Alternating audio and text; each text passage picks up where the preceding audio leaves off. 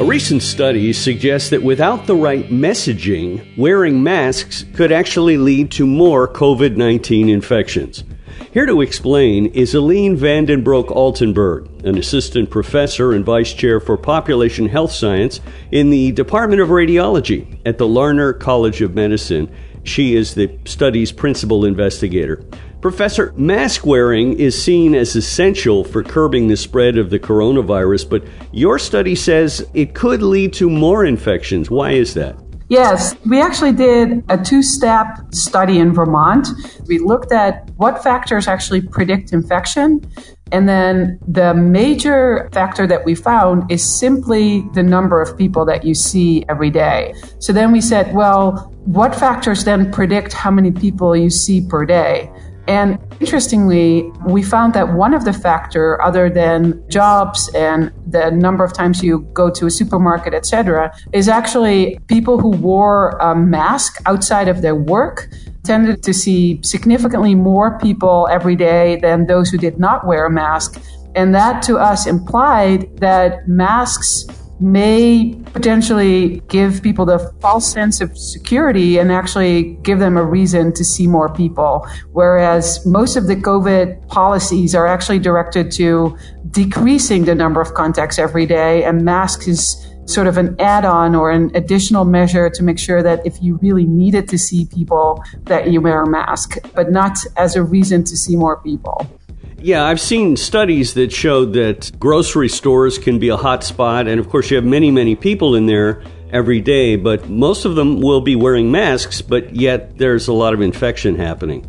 Yeah, unfortunately, our study does not look at the clinical or the physical aspects of the safety of mask wearing. There's plenty of studies around that show the value of that. But what is interesting is that we asked several questions about in which situations do you wear a mask? Most people seem to wear a mask in supermarkets or had to wear it because of their jobs.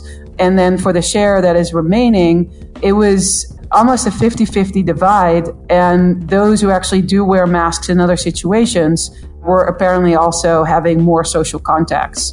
How would you suggest the messaging be given to people? Is it just through the media it does make sense that the more people you interact with, the higher your chances of getting the infection, even though you're wearing a mask and they're wearing a mask. Yeah, I usually tend to not give policy advice, but in this case, I do think that there are some clear public health messages coming out of our study.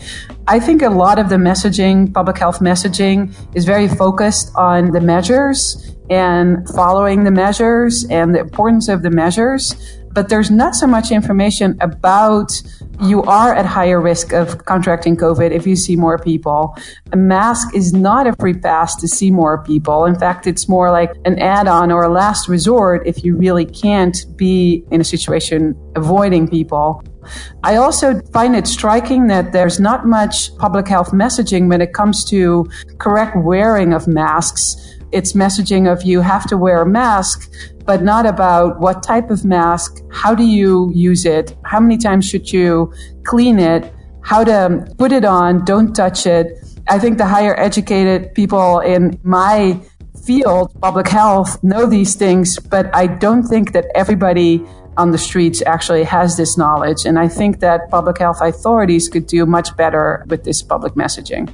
What advice would you have for someone listening who perhaps in their job, they have to interact with a lot of people, they have to deal with the public every day. What advice to perhaps help them avoid getting infected? The principles of public health and hygiene were ruling before the pandemic spread are actually still applicable. It sounds very easy, but unfortunately it's still not public health practice for many. So continuous hand washing, keeping a distance, even within professions where you cannot keep a distance, hygiene and helping your own immune system stay strong are the best guarantees to not contract COVID. And other than that, I think that more and more innovations are helping us contain the spread. Aline van den Broek-Altenburg, an assistant professor and vice chair for population health science in the Department of Radiology at the Larner College of Medicine. Professor, we want to thank you so much for joining us today. Thank you for having me. That's it for another weekly installment of InfoTrack. If you'd like to learn more about our guests and topics, our online address is infotrackradio.com. Our internet services are courtesy of pair.com. Special thanks this week to InfoTrack contributors Gina Tedesco and Roy Mackey. Our executive producer is Randy Meyer, and I'm Chris Whitting. Thanks for joining us. We hope you'll be with us next time for another edition of InfoTrack.